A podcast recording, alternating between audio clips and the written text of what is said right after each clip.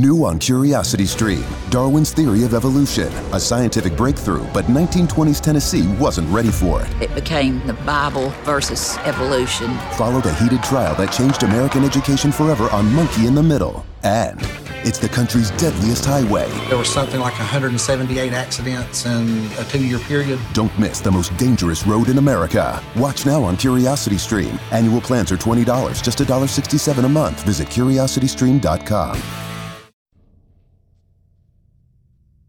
My name is Wyatt. I am 21 now, but this story happened last winter when I was still 20.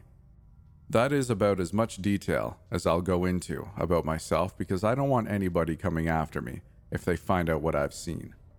I know I will never forget what I saw, but I can't risk telling anyone that I know. I am not currently under any immediate danger, but there are too many unknowns.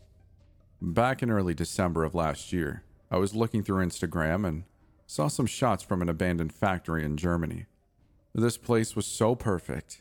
It was rusting and old, but still kept the same structure and shape as when it was in use. Some of the pictures were breathtaking mountain views through decrepit old windows, things like that. I screenshotted and reverse image searched one of the pictures from Instagram and found a place in Germany. There was no name for the factory anywhere I looked, but I kept seeing that the town it was in was called Westschen. I looked it up on Google Earth and saw that it was in a mountainous region in northern Germany. As I swiped through the images on Google, one article stopped me. It claimed that the factory was going to be demolished in April of next year, meaning it would be gone in just a few months. I was feeling impulsive and excited, so without thinking, I Googled flights to Berlin. Looking back, I wish my phone would have died at that very moment anything to stop me from looking at flights. I would do anything to go back and make me close that tab. However, I found one flight leaving from my airport that Wednesday. It was only $600. I was just about to buy the tickets when I remembered that my friend Bryce, not his real name, was looking for someone to go for winter break. So I called him up and told him that there were tickets to Berlin for $600. I wish he would have talked me out of it, but instead, he was all over the idea. Later that afternoon, we both bought our tickets and planned to leave on Wednesday. Adrian, also not his real name, was also coming with us, but was going to leave early on Saturday to go see his family in Poland. Me and Bryce made plans to go to Westschen on Sunday and look around there for a few hours. So when Wednesday came, I packed up all my stuff camera lenses, SD cards, respirator, flashlights, clothes, I met up with Bryce and Adrian. We took an Uber to the airport and quickly boarded the plane. Honestly, I don't remember most of the flight. I think I slept through most of it. But finally, we arrived in Berlin. Honestly, for the next few days, it was just a normal vacation. Nothing but sightseeing and doing basic tourist things. On Saturday, we said our goodbyes to Adrian, and he left for Poland. That night, I made sure to get all my stuff ready for the next morning. We had a two hour car ride from Berlin to Westschen. I was hoping we would get there around 2 in the afternoon and explore until about 8 that night. Playing it back in my head, I remember every little detail of that day. I remember the sound of my alarm, the excitement of waking up that day, the feeling of seeing all my stuff packed neatly on the floor next to my bed. We got up and had breakfast in the hotel lobby before walking to the car rental place. We picked out a blue Chevy from the lot, and the guy gave us the keys. I spent the next few hours driving through the green rolling hills of Germany until we finally got there. I felt nothing but excitement. When we finally got into the town, I remember just driving and looking around for a while until we saw it there clear as day the abandoned factory. It sat at the bottom of a tall hill in the middle of a bright green field the mountains were in the distance to the east, opposite the factory. I started looking on Google Maps for a good place to park in order for us to walk there. There was a large parking lot next to a self storage place that was only about a quarter mile from the factory. I pulled into one of the spots and looked around for people. Should be good, I told Bryce as we got out of the car. I grabbed my bag, my flashlight, and my respirator out of the back seat and put it all on. For those of you who don't know, A lot of old buildings were built with toxic materials like asbestos, so it's just safer to not even risk it and wear the respirator. We began walking down this old cracked asphalt road that has grass and flowers growing through it. It led straight to the factory, which I remember finally having a good view of. It was brown and rusted, but still beautiful and majestic. It had plants growing in it like it had been retaken by nature after the people left it. After a little walking, we reached a tall chain link fence that was locked, but there was no barbed wire on top, so I considered just jumping it. But instead, I decided to look for an easier way.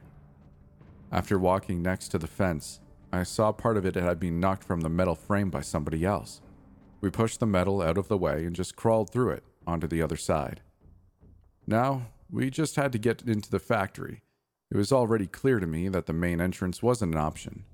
It probably had motion sensors anyway. I was looking around when I spotted it a broken window. It was only about 10 feet off the ground, so I asked Bryce to help me up. He hoisted me up and I grabbed onto the windowsill. I pulled myself up and through the window frame, pushing aside the broken glass as I did so. I pulled Bryce up through the window and we both jumped down on the other side, inside the factory. Now, when I say this thing was massive, I mean massive. Like probably the biggest single room I have ever seen. It had so many levels and catwalks and bridges. This place was a gold mine. I immediately got out my camera and put on my 16 to 35 lens and my best flash. I also put in a new SD card just in case. We walked around the ground floor for a bit, mostly just looking up at the ceiling. I took one picture of all the catwalks and bridges, leading up to a crack in the ceiling, letting sunlight through. We went up one of the staircases onto the second level. There were a ton of generators and turbines all over the place, with a thick layer of dust and rubble covering them. I took some pictures on this floor, but we quickly moved up to the next floor. It was more of the same stuff, but still beautiful. I walked to the edge of the floor and looked over the small balcony like platform we were on. I immediately felt dizzy looking all the way down to the ground level. I'm used to that kind of stuff. I just didn't realize how high up we were. We climbed up the stairs to the next floor when Bryce told me to look at the mountains out the window. That was the shot from Instagram that I wanted. I adjusted my setting and snapped the shot. I checked over them just to make sure it was good, because that's pretty much the reason I came here. Even though I'm explaining this all very quickly, we did spend hours wandering around this place and looking at every little detail. We eventually got to some sort of control room.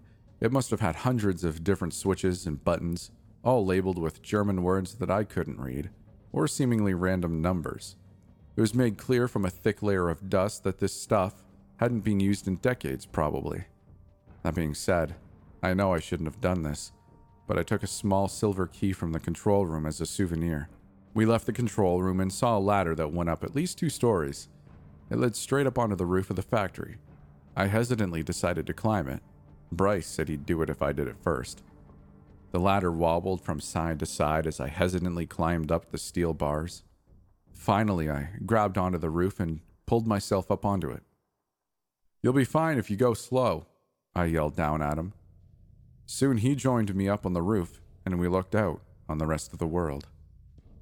It was just endless, rolling green hills leading to the snow capped mountains I turned around and looked behind us. I realized that the hill behind us was taller than the factory itself. If we could get to that hill before sunset, the picture would be unbelievable. I really, really wish I had just abandoned the idea, but instead, we rushed back down the ladder and all the staircases to the ground level. We quickly leapt out the window and crawled through the fence we walked across the grassy green fields and slowly walked up that tall green hill. I won't lie, it was tiring walking all the way up that hill, racing the sunset. When we finally got there, it was totally worth it. The factory, the mountains, and the sunset all smashed together in this beautiful vista. I took out my tripod and lined up the composition. When I finally snapped the shot, I took nine or ten of the exact same picture, just to make sure I got it. It was incredible. But if I could, I would go back in time and leave that hill immediately. But unfortunately, Bryce looked behind us and pointed out another abandoned building to me. It was smaller, made of brick rather than steel. He was hesitant to go down there and check it out because it was getting late. I assured him we would be fine with the flashlights, and we wouldn't be long. We walked back down the other side of the hill and over to the dilapidated brick building. By the time we got there, it was getting pretty dark already, but we had flashlights that worked fine. The only weird thing was that when we walked up to it, the gate was unlocked. Like they weren't even trying to keep people out. I guess it was pretty hard to find, but still. We walked straight through the gate. I was scanning the area for motion sensors or alarms, but there was nothing. The same exact thing when we got to the front door. No lock, no bar, nothing. We moved open the metal door, but it was heavy, hard for either of us to even move. We entered the building, and it was dark, super dark. Uh, I immediately had to turn on my flashlight to even be able to see. The building looked more of the same catwalks, machines, and the overall same vibe. But there was a large circular door directly in front of us. It looked more like the entrance to a bank vault than any normal door you would find. At this point, I was stunned that we hadn't seen a single alarm or motion sensor in this place. We were both immediately drawn to the vault door, but I put my hand on it in awe. I had never seen anything like this in all the places I've explored. It was barely cracked open, not open all the way, but definitely not closed. I put my hand in between the door and the wall and tried to pry it open. It slowly moved open, showing us what was inside. There was a long circular tunnel that just led to another room. So far, this was looking like one of the best finds for me, ever. I took multiple pictures looking down that long hallway, the flash lighting up the area. We slowly walked down the hallway, flashlights in hand, as we advanced towards the room at the end. When we got to the end of the hallway, there was another vault door that was swung all the way open. We walked through the open door into the room. It was seemingly empty, except for a small hatch leading into the ground. It was closed, but the lock and chain on it were broken. Above it, there was an arrow pointing at the hatch that said, Project Nachwolfen. At the time, I had no idea what it meant. I didn't even take a second to put it into Google Translate. Nowadays, the words still send a chill down my spine. Project Nightwolf. A phrase that sounds like nothing, but if you had seen what I've seen, you wouldn't be able to hear those words without shuddering. I slowly opened the hatch, the hinges squeaking as I did so. I flipped it all the way over until it was on the other floor. I shined my flashlight down the hatch to reveal what looked like just a normal staircase.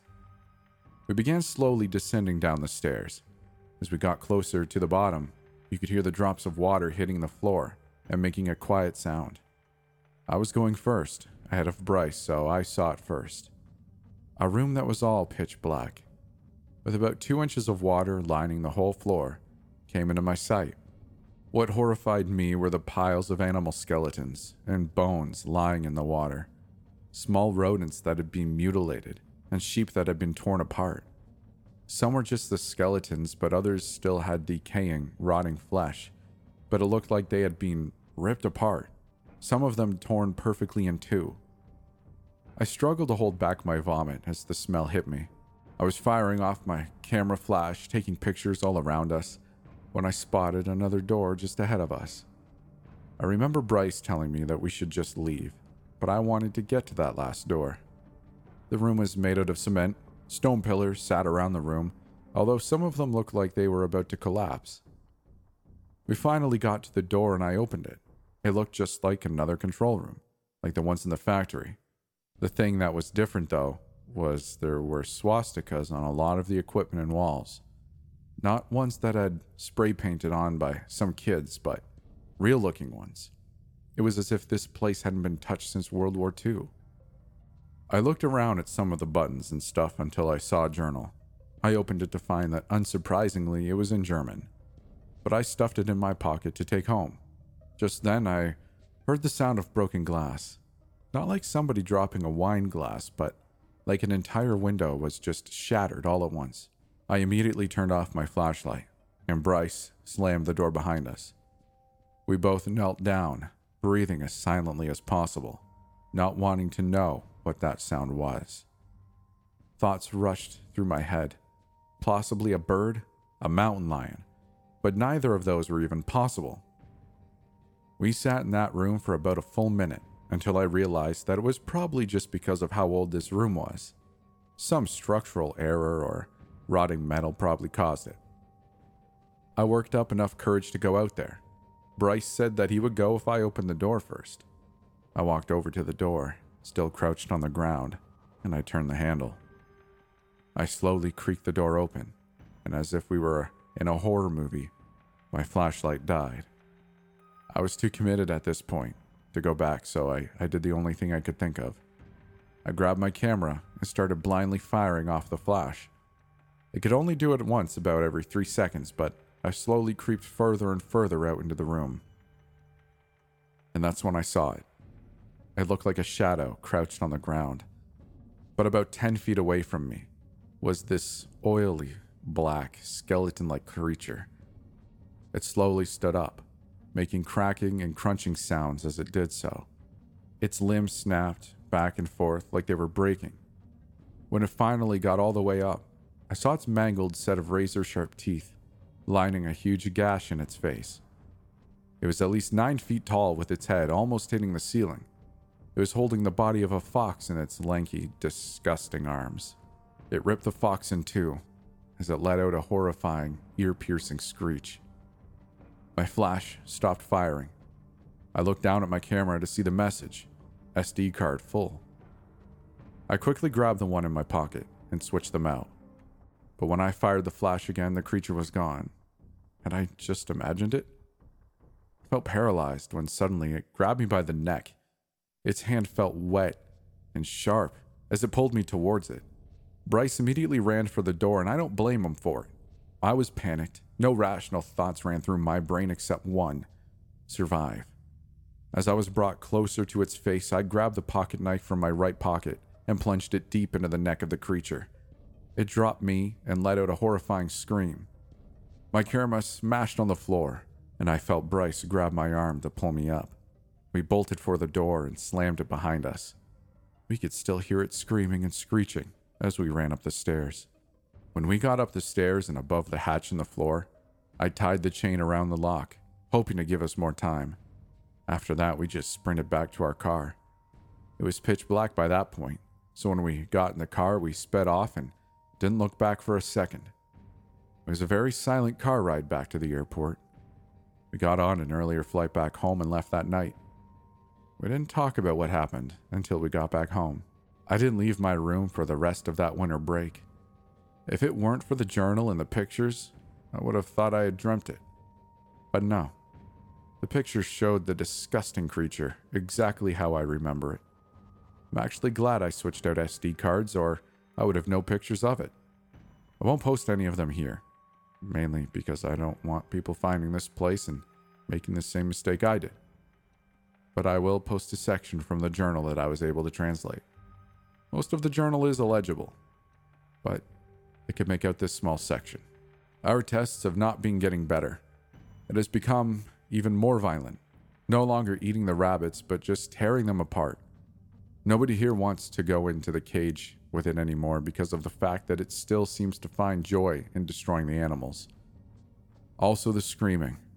I will not forget the screaming until the day I die. March 24th, 1942.